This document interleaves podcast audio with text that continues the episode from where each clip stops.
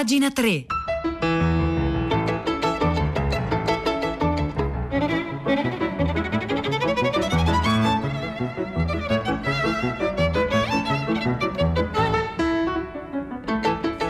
Noi leggevamo un giorno per diletto di lanciallotto come amor lo strinse Soli eravamo e senza alcun sospetto. Per più fiate gli occhi ci sospinse quella lettura e scolorocci il viso, ma solo un punto fu quel che ci vinse, quando leggemmo il disiato riso esser baciato da cotanto amante, questi che mai da me non fia diviso.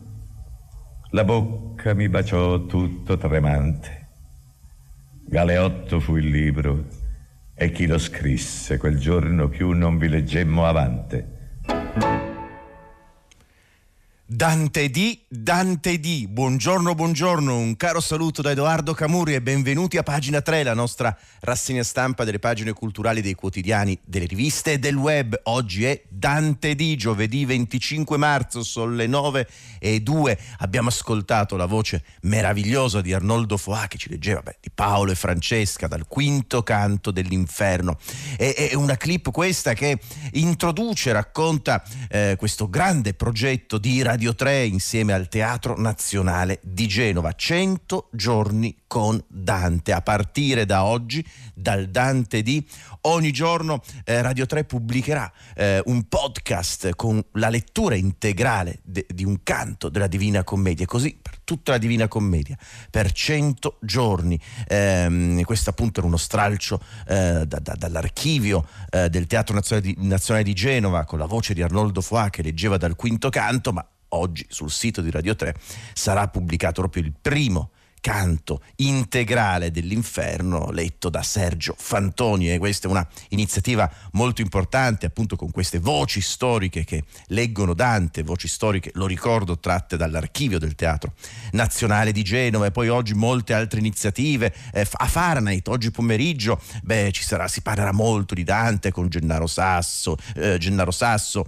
eh, Giulio, con, con Giulio Ferroni, con Giuseppe Conte, con Walter City, ma insomma Dante D è un giorno bello, importante, se ne è parlato anche eh, a prima pagina, Annalisa Scuzzocrea ha letto l'intervista al Corriere della Sera al Presidente della Repubblica Sergio Mattarella, insomma, e anche qui a pagina 3 lavoreremo oggi su Dante.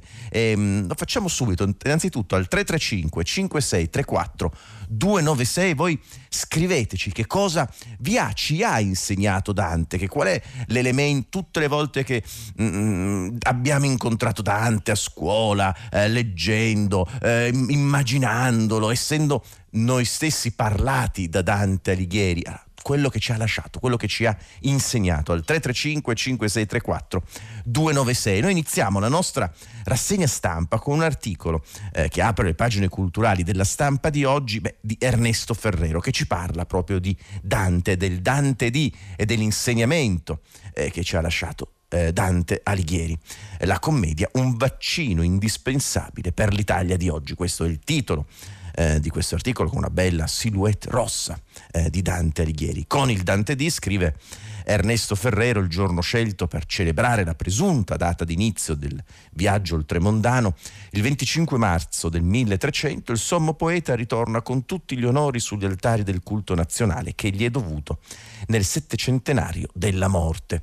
È un'iniziativa che ci allinea ad altri paesi giustamente intenti a tenere viva la presenza di autori fondativi che spesso coincidono con l'identità della nazione, da Shakespeare a Cervantes in giù.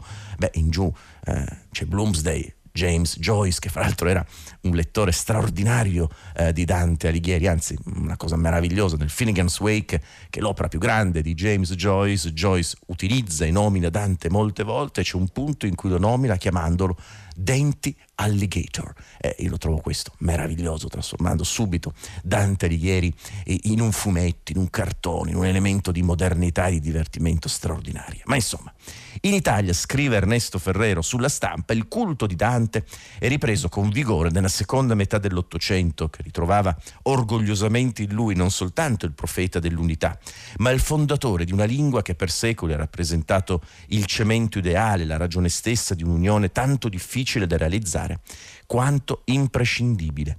Fiorivano le pubbliche letture, fra l'altro il prima a fare una pubblica lettura fu Boccaccio, proprio un vero e proprio reading, eh, utilizziamo un anglismo, eh, questo è un problema oggi col Dante D. Fiorivano le pubbliche letture, si moltiplicavano commenti sempre più dotti approfonditi, ma non meno rilevante è stata la fruizione popolare, questo è un elemento chiave della vitalità di Dante Alighieri.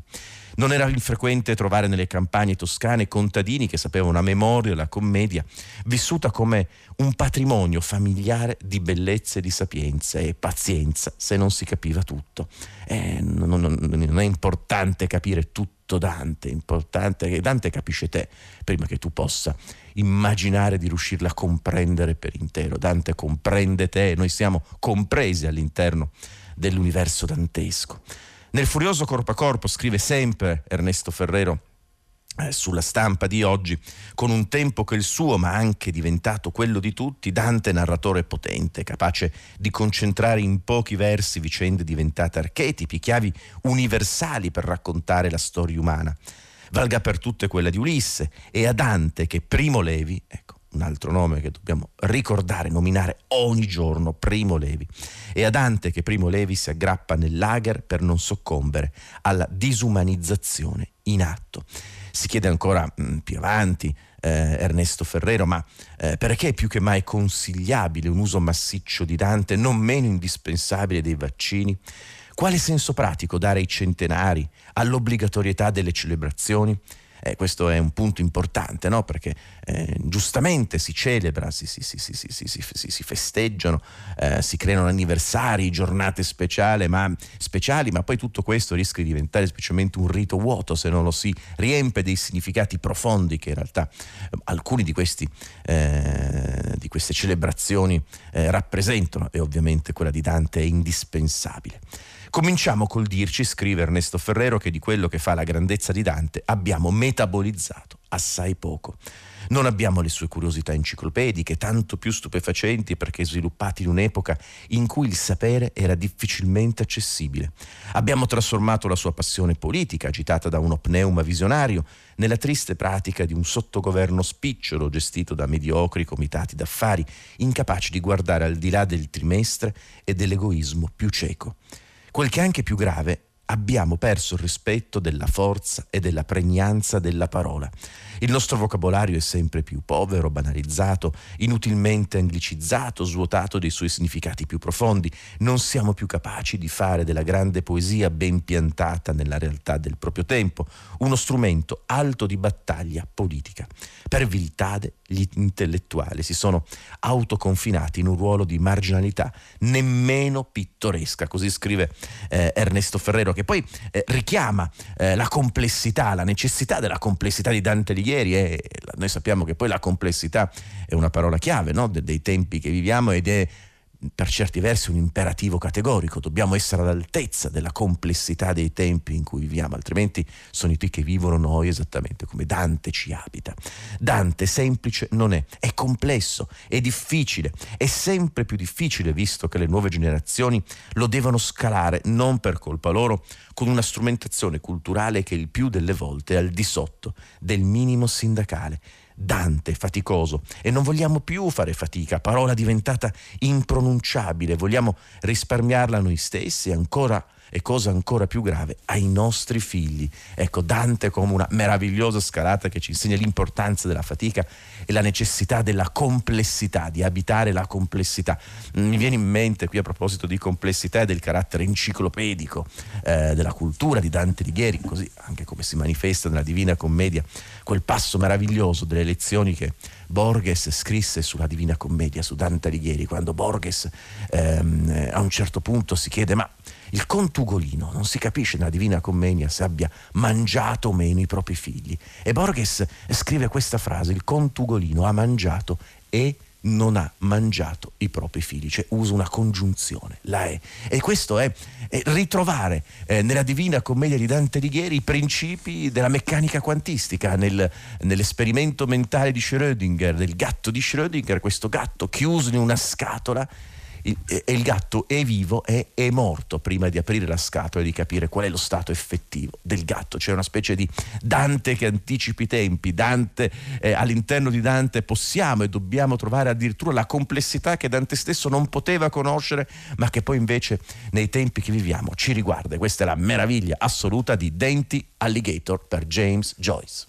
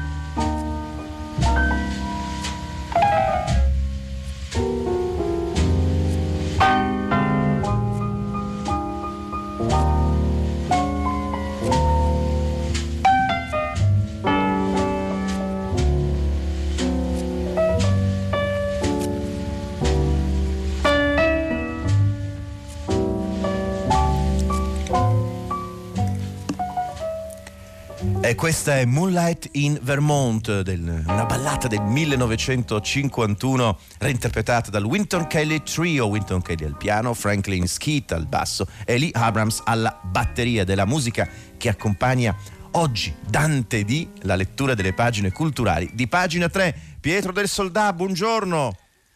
Eccoci Edoardo, buongiorno a te, che ascoltatrici e ascoltatori ti... di pagina 3. Che Vai. Che cosa ti ha insegnato Dante? Perché questa è la domanda che rivolgiamo alle nostre ascoltatrici e ai nostri ascoltatori oggi al 335 5634 296.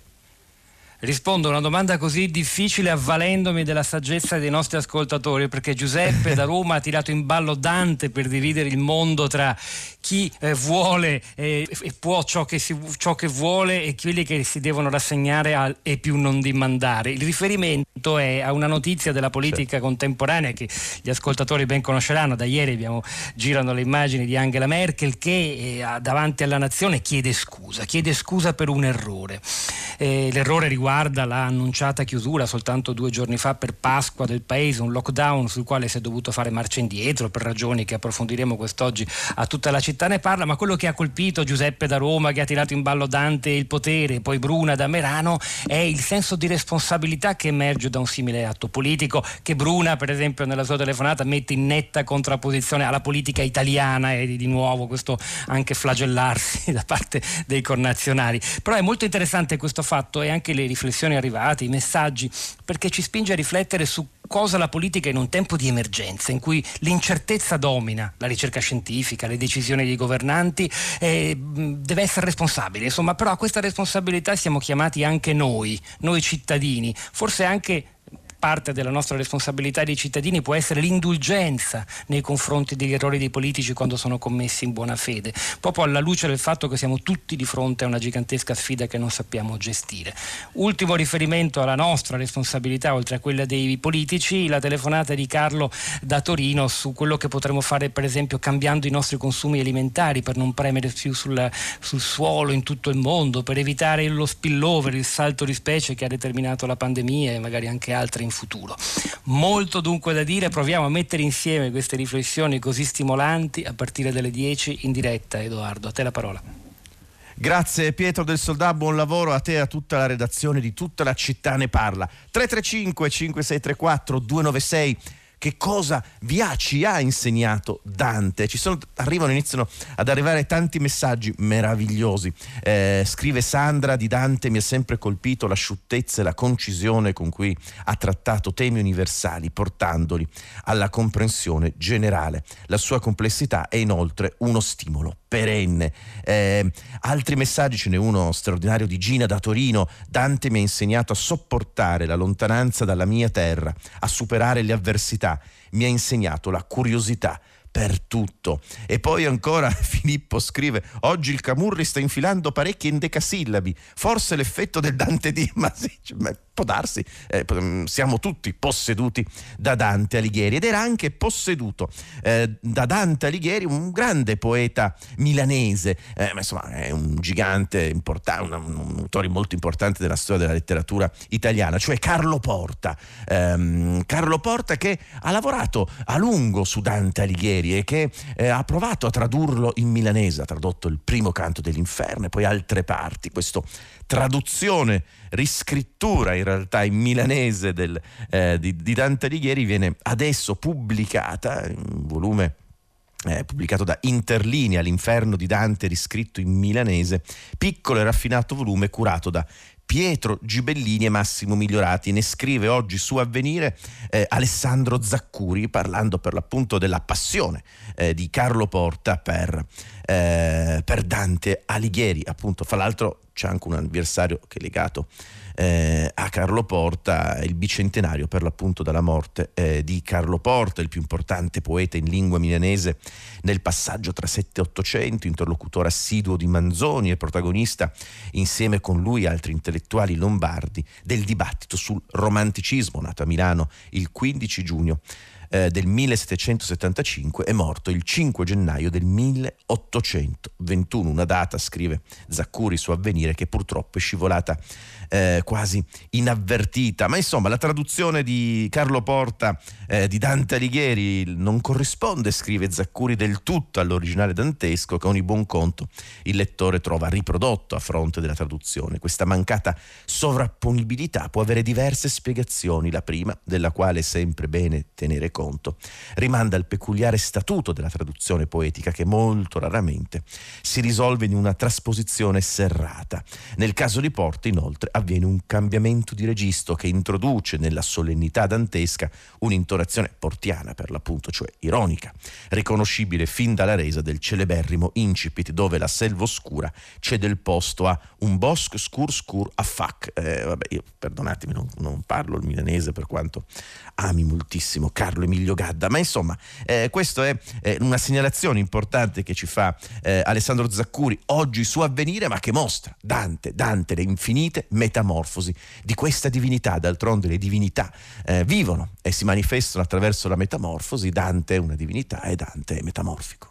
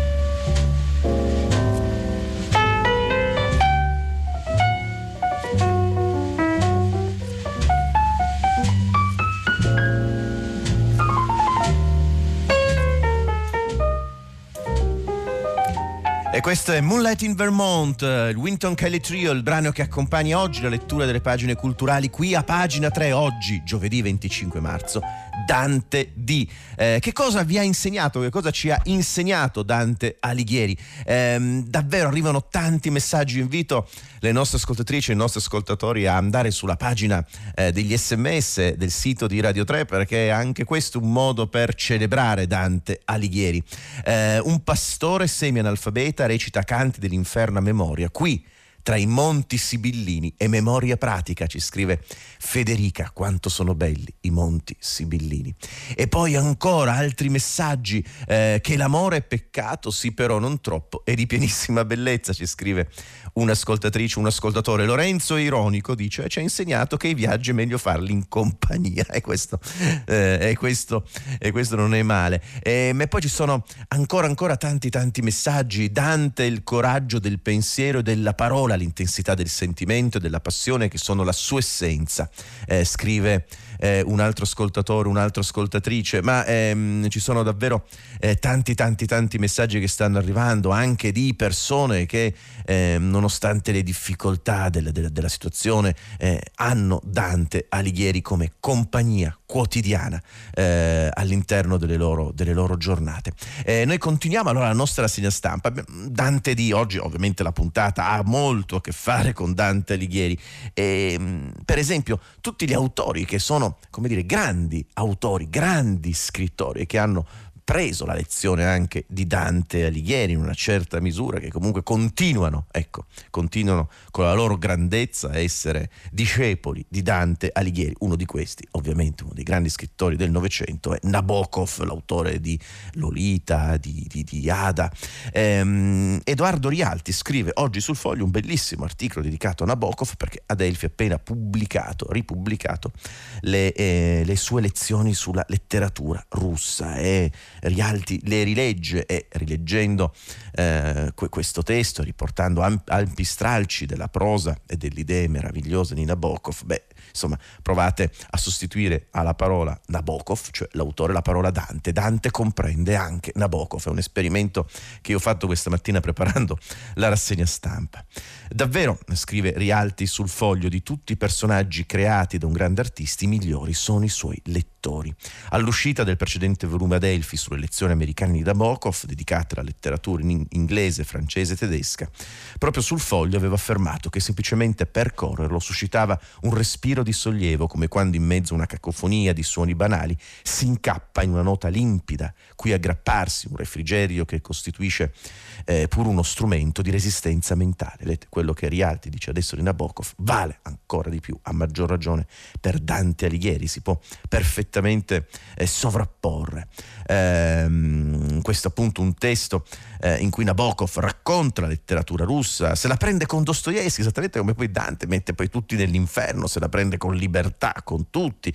Eh, il lettore appassionato di Dostoevsky non può fare a meno di scuotere il capo e domandarsi come sia possibile che l'autore di Lolita veda così poco in quello dei Karamazov. Tuttavia chi detesta qualcosa, se reagisce così a partire da una sensibilità aguzza, intensa, sa cogliervi elementi importanti che obbligano l'estimatore a smontare i propri assensi più istintivi e domandarsi il perché della propria predilizione. Anche questa raccolta è un lungo inno alla complessità radiosa e inquietante della letteratura contro le guide turistiche delle edificanti superficialità che spesso vengono spacciate come realistiche, intense, audaci. Ecco, Nabokov è come Dante, ci libera, alza l'asticella, la porta da un'altra parte, non, non, crederemo più, dopo aver letto Dante o aver letto Nabokov, alla macchina propagandistica della letteratura, ma saremo noi a, a ricercarla.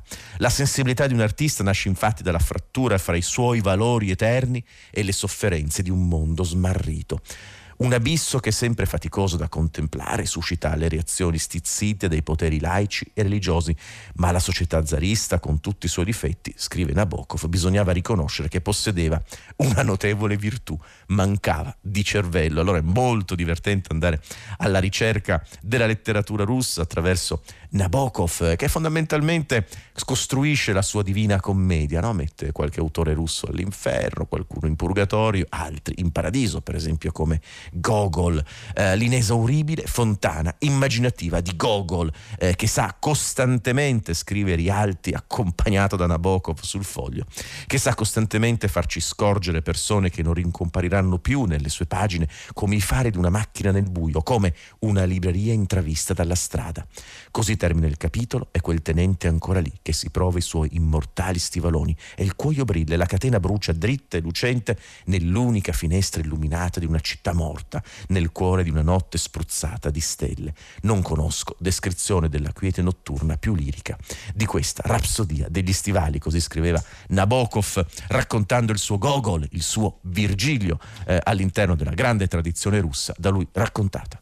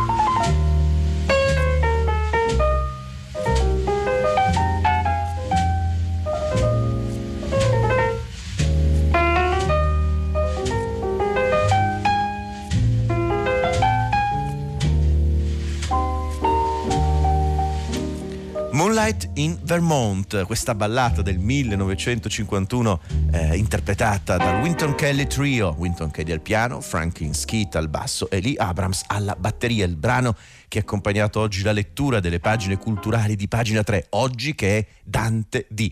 Proviamo, ecco, sarebbe divertente provare a fare Dante D, cioè provare a dire oggi al posto di oggi Dante D, tutte le volte che ci capita di dire oggi, cioè Dante D. 335 5634 296, che cosa vi ha ci ha insegnato Dante Alighieri. Angelo da Padova scrive: Dante mi ha insegnato che il privato è anche politico.